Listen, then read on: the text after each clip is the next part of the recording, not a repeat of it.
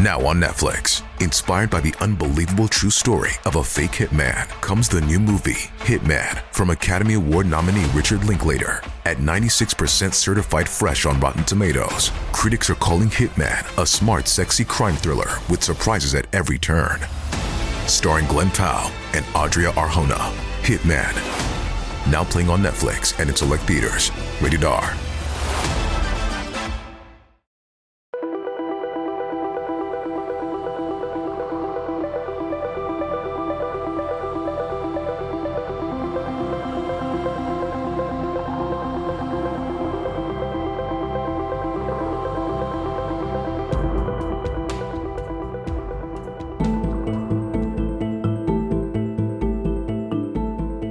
As they say, there are two sides to every story.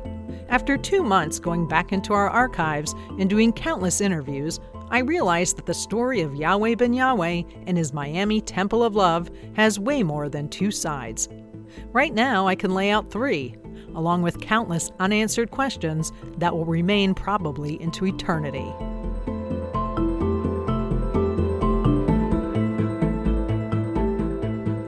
You may not have heard of Yahweh Ben Yahweh or his Temple of Love or the Nation of Yahweh that he founded in Miami in the early 80s.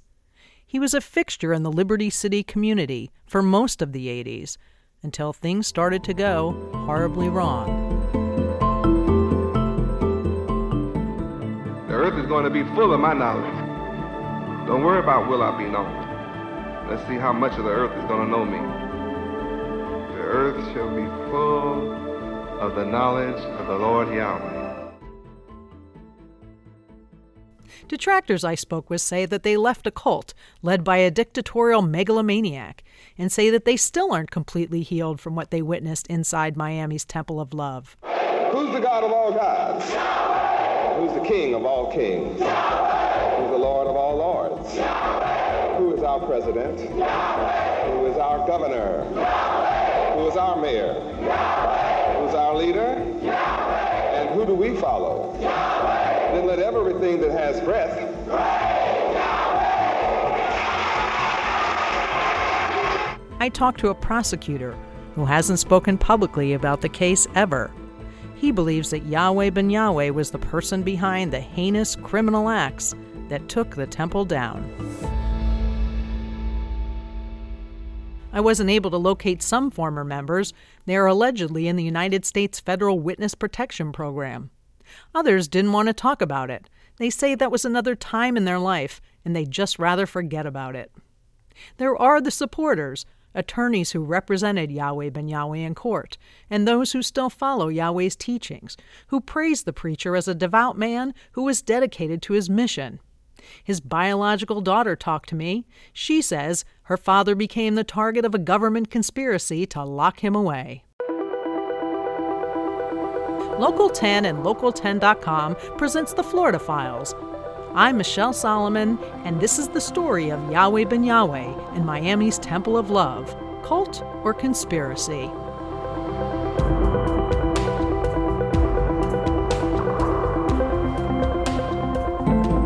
Yahweh Ben Yahweh was born Hulon Mitchell Jr. and grew up in Oklahoma.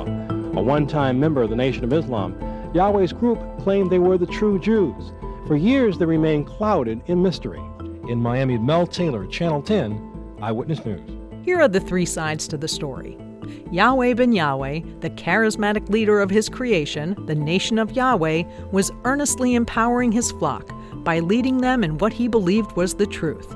Yes, he had been chosen from on high as a Messiah to reveal the true heritage of Black Americans.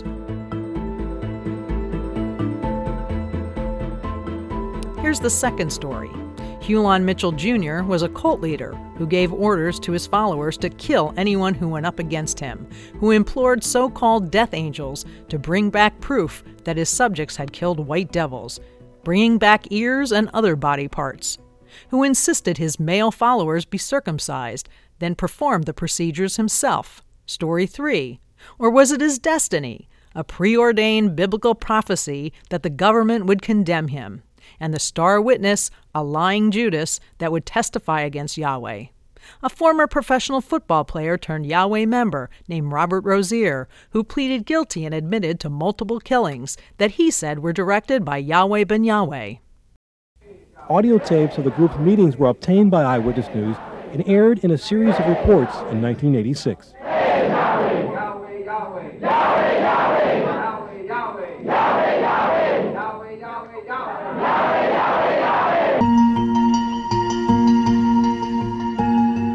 I'll begin the story around the time the oldest son of a Pentecostal minister from Enid, Oklahoma, arrives in Miami. It is the late 1970s, and the predominantly black neighborhood of Liberty City is in one of its most vulnerable times.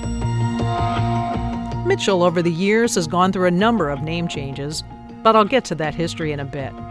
In 1979, now calling himself Ahk Moshe, Hebrew for Brother Moses, he settles here from Orlando to start a congregation and to preach his interpretation of the Bible, to reveal what he says has been hidden from the so-called black man of America for 430 years, who do not know the world's best-kept secret, that they are the true Israelites of the Bible.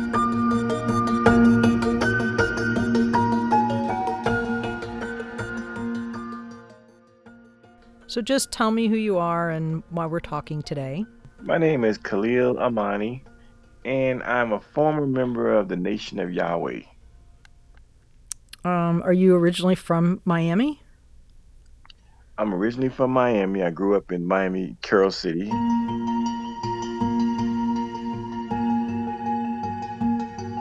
Tell me the story about how you found out about the Nation of Yahweh. All right. After graduating in '78 from Carroll City High School, I spent a year at Bethune-Cookman College. I came back home in '79.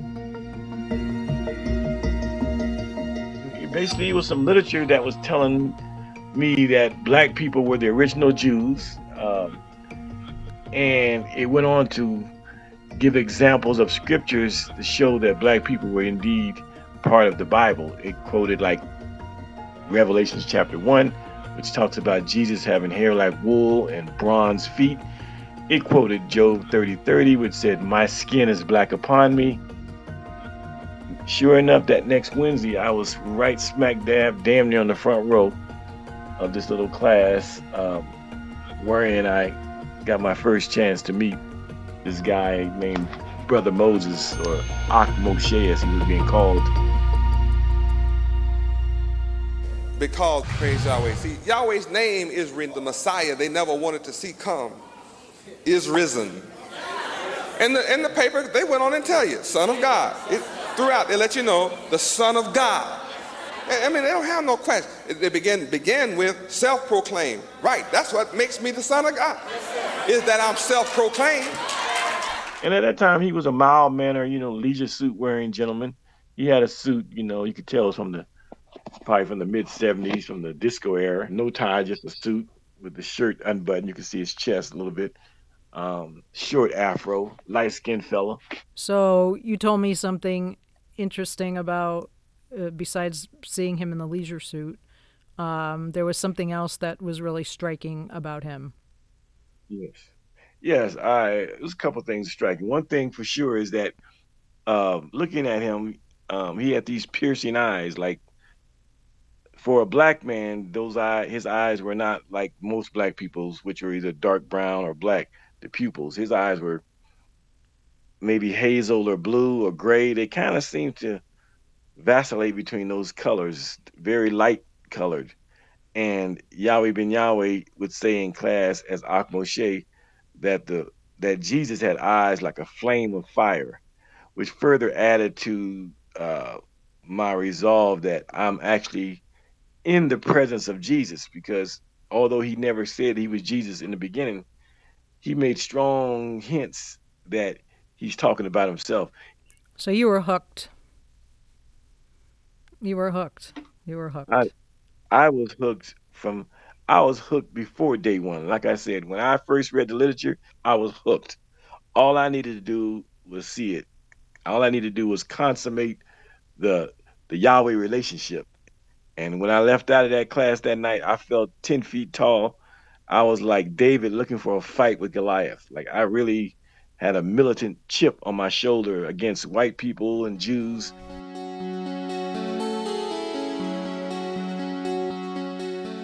Ahk Moshe hasn't yet adopted the name Yahweh Ben Yahweh, and he's still holding small gatherings in houses and anywhere groups can meet.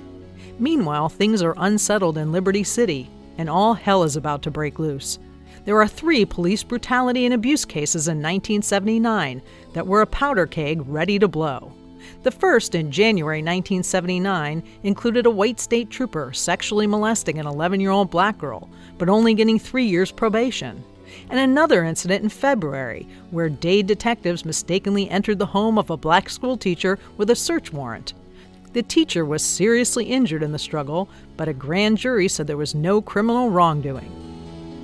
In September 1979, an off-duty Hialeah police officer shot and killed a 22-year-old black man, but his actions were only negligent, not criminal, said a grand jury.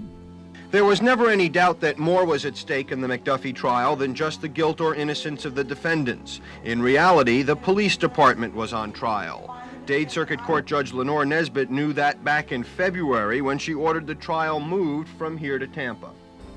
Judge Nesbitt called the case a time bomb. Richard Schlesinger, Newswatch 10.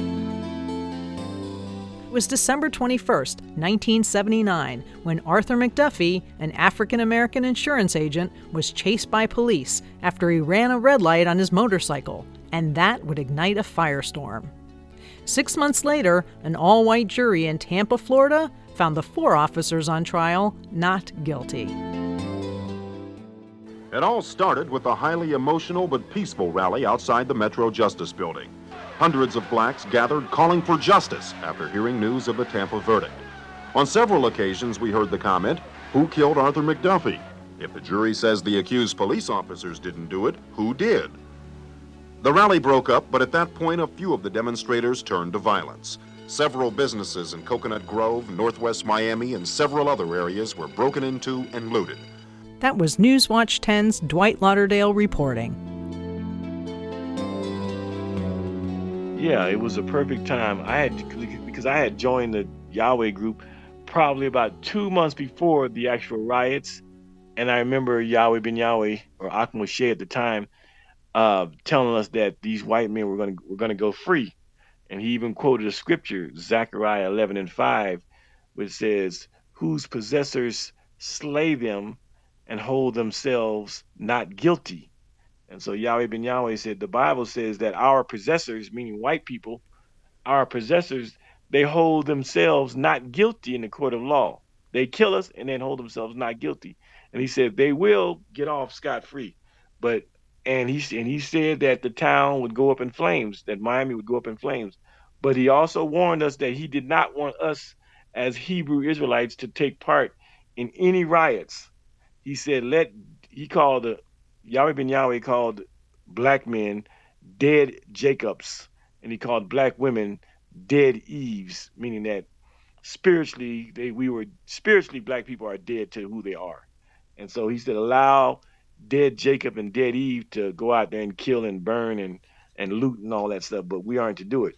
But I must say, as a 19-year-old teenager, as someone who was fresh in the word, like I had just been in, going to the classes probably for about 6 weeks, I still had a lot of energy, and I did not follow that part of his teaching. By this time, Ahk Moshe has quite a following. He's gathering his flock at the Joseph Caleb Center in Liberty City, and his teachings and his popularity are growing. And so is his cash flow. When I came as Moshe, Moses Israel, Moshe, some of you were suspicious then. Yeah, something special about that man right there. I tracked down Sydney P. Friedberg, the former Miami Herald reporter who won a Pulitzer Prize for her coverage of Yahweh Ben Yahweh, and then she went on to write a book called Brother Love. But after back and forth text messages, it's clear we're not going to connect. She's busy working on a project. So I need to just rely on her book for context and to tell you about Hulon Mitchell's life before Miami. In her book, Brother Love, she talks about Hulon's incarnation when he surfaced in a storefront pulpit in Orlando in 1976 as Brother Love. This is where he meets Linda Murthy Gaines, who would later take the name Judith Israel, and she would become Ahk Moshe's second-in-command at the Temple of Love. Friedberg also writes that when they arrive in Miami from Orlando, Brother Love's past is shrouded in mystery. When investigators ask about it later, he can't recall the simplest dates and places. But he does say that at some point he received a message from within, that his destiny was to become Yahweh Ben Yahweh, the Son of God, and that the promised land that awaited him was Miami. By 1982, that's when he made his metamorphosis from Ahk Moshe to, first he was calling himself Yahshua the Messiah. Yahshua is like a Hebrew rendering of the word Jesus, Yahshua. So he called himself, one day he announced, he just came out and announced that he was Yahshua the Messiah. But he didn't keep that title for probably maybe a few months. And then he moved right from Yahshua the Messiah within a few months to Yahweh Ben Yahweh. Therefore I am Yahweh's only begotten sovereign Son. I am the one that all the nations of the earth have been waiting to come. He just sat us down one day. It was a Sunday after going out and passing literature all day. Everybody came back to the temple. They brought his, he had a recliner that was up on the stage where he taught. They brought it down off the stage into the middle of the auditorium, and he sat down. And we knew something was going on. We knew something was serious because he had never done that. And we all kind of sat around, probably I'm going to say about 200 or 300 people. It was a nice crowd. And he said, "How many of you know who I am?" And, you know, people were kind of like mumbling, and, you know, we were thinking, you know, Yahweh, Yahshua. And then one brother, his name was Elijah, he screamed out, "That's Yahweh right there." And when he said that, the room went up like a holiness church with the Holy Ghost and the screaming and the clapping and the crying and the shouting, and people was prostrating themselves on the floor. It was just a scene right out of a holiness church. And, you know, we all just, you know, basically we were coming to the realization that this is not just the Son, that we are looking at God himself. I repeat that all religions have taught would come in the last days of wicked rulership to set judgment in the earth so that all good people will have a chance to be saved.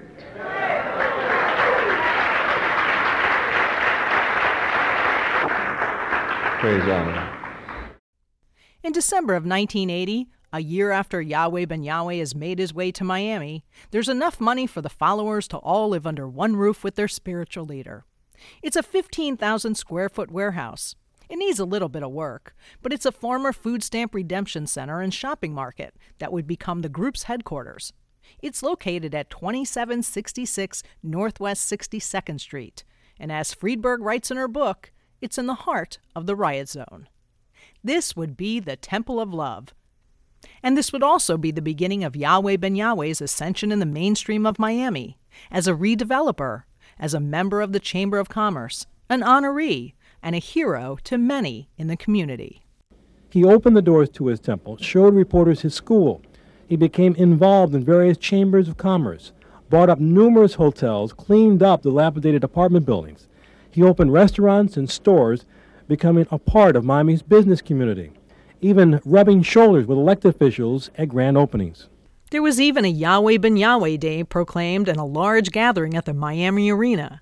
President of the Greater Miami Urban League, T. Willard Fair, introduces Yahweh before he delivers his address entitled From Poverty to Riches, also the name of a successful hardcover book that promises his keys to success in life, where he instructs that when followed contains the formula for prosperity economically, educationally, socially, politically, and morally. Fair introduces him to the crowd that's filled the arena, many Yahwehs now wearing their traditional white turban and robes. Good evening. Who is this man called Yahweh Ben Yahweh. We who are black people in this town seek salvation every day. We are the descendants of those who have suffered years upon years. And if you know anything about our history, you know that each time we feel that the world is coming to an end, somebody comes our way. I know that you had spoken. I was watching some video we had from a from an event, and just wanted to talk to you about your interaction or your view about when Yahweh Ben Yahweh was in the midst of our community. When Yahweh Ben Yahweh came on the scene, I observed that he had an ability to move and change the attitude about what could be done and who should be doing it in my community. We were just coming out of the whole segregated past that we all had experienced, and he was the first real ray of hope that was saying to folks that it's up to us to control our destiny. So I never reacted to his religious philosophy. In fact, I don't know what that is today. But I did react to his ability to mobilize and galvanize the black community that joined him to begin to become economically sufficient on their own right. His ability to have individuals of high intellectual capacity to become part of his movement excited me. And I wanted to know, who is this man called Yahweh Ben Yahweh? So I went to see him and began to understand that we shared the same kind of economic empowerment philosophy about Black Dade County. And therefore, I was intrigued about his ability to translate his philosophy into reality. I offer you an alternative.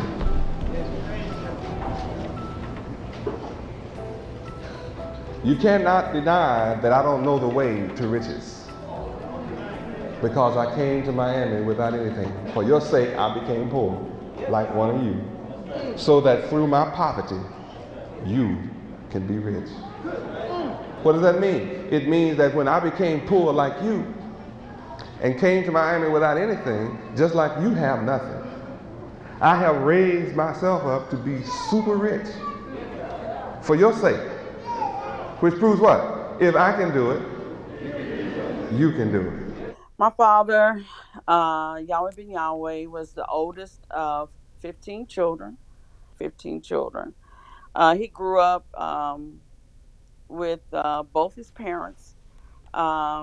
And his father worked for the railroad, and he was also a Pentecostal minister. And his mother was a licensed nurse, and she too was a vocalist and played the piano within the church. So he grew up around a spiritual family. They were all very spiritual. That's Venita Mitchell, who wrote the book, The Biological Children of Yahweh Ben Yahweh, Yahweh Ben Yahweh's biological daughter. She was born to Hulon Mitchell Jr. and Nodie Mae Mitchell in Pleasanton, California, and she now lives in Georgia. And then he got involved himself, or what happened after? He left home. He went to college, earned a degree in mathematics, a bachelor's degree through Phillips University in mathematics. And from there, he went into the Air Force, joined the Air Force, and was a officer within the Air Force, and from after leaving the Air Force, he then went back to school and went to law school, where he studied law, and through the University of Oklahoma. But he later changed his mind about getting his law degree. So So then he became a Muslim minister. I mean, how did that all come about? Right. He became the highest ranking ministers in the Nation of Islam. I don't know. It was a choice that he made. He was seeking and searching for the truth. And you know how in the Bible it tells us to search all matters. And when you begin to research and search all matters, you know, you'll find spiritual and otherwise, you'll find out the truth. So he was searching for his father Yahweh while his father Yahweh was yet searching for his son.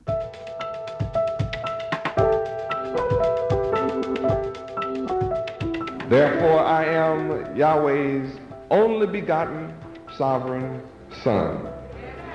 I am the one that all the nations of the earth have been waiting to come. His presence is building in Miami, and his followers are growing, not only in the Magic City, but in other cities. He sent members out across the U.S. to encourage others to join. His extensive real estate portfolio is bursting at the seams now, and it's worth an estimated $9 million from businesses, including hotels, bakeries, restaurants, apartment buildings, and shopping centers. By 1986, estimates are that there are 300 active Yahweh followers in Miami and Dade County, with other groups sprouting up everywhere. The Yahweh's portfolio of business holdings is now believed to total in the millions of dollars. In fact, here in front of the Temple of Love are about 6 white Lincolns and Cadillacs. In Miami, Rad Berkey, Channel 10, Eyewitness News. The man who said he rose from the dead to be Messiah to American members of the Black Tribe of Israel and who would lead his followers out of the white domination is becoming obsessed with power. Some of his followers are getting disillusioned. And what is going on inside his Temple of Love is starting to be scrutinized by authorities. For 10 years, this Liberty City building has been the home of the Yahwehs. Its leader, Yahweh Ben Yahweh, the self-proclaimed Son of God, has thrown down the gauntlet in the past year to federal authorities and the media. Either come forth with an indictment now or quit printing the garbage. And they've been investigating for several years, and that's all they can find. So they're on a fishing expedition. But police are putting together puzzle pieces, murders and other violence that begins around the time the Nation of Yahweh comes into prominence in Miami. In 1981, a Yahweh member named Aston Green is found beheaded in the Everglades, his head propped next to his body. Then his roommates are attacked. One is shot and killed, the other's throat slit, and she is shot. There's a firebombing in Delray Beach and shootings at an Opa-locka apartment building, one that Yahweh Ben Yahweh has purchased, and where Yahwehs are forcing tenant evictions. And what was your involvement in the Yahweh Ben Yahweh case? I was Steve Rodruck, and I was a homicide detective from 1979 to 1984, and I took a early retirement to open up a business. And I think it was 81, 82, that's when the first murders occurred. Local police and the FBI are investigating all of these crimes, and they all have one connection, they say. They all lead back to the Nation of Yahweh, and they want to get to the bottom of it. So my name is Danny Borrega. Been in law enforcement for over 40 years here in Dade County. Did my first time with Miami-Dade Police. I worked in the Homicide Bureau while I was with Miami-Dade. I since retired and have been working here at the Doral Police Department now as a police major. Going on 6 years. And did you ever get inside the Temple of Love? I never did. I know that there were attempts made in the prior investigations during the Aston Green cases and stuff. I know that there was attempts at that point, but I really wasn't involved in that part of it. Now, by this time, I know that the FBI was investigating them as a domestic terrorist organization. Once they were praised as good business leaders, but tonight the Yahwehs are branded by prosecutors as terrorists who used murder to get their way. In Miami, Rad Berkey, Channel 10, Eyewitness News.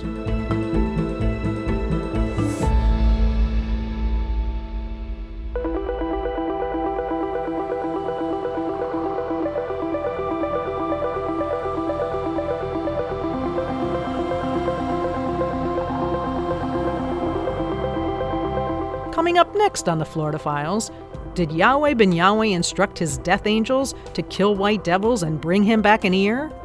And what Khalil says he heard before a body turned up in the Everglades. Join me, Michelle Solomon, as Cult or Conspiracy continues on the Florida Files.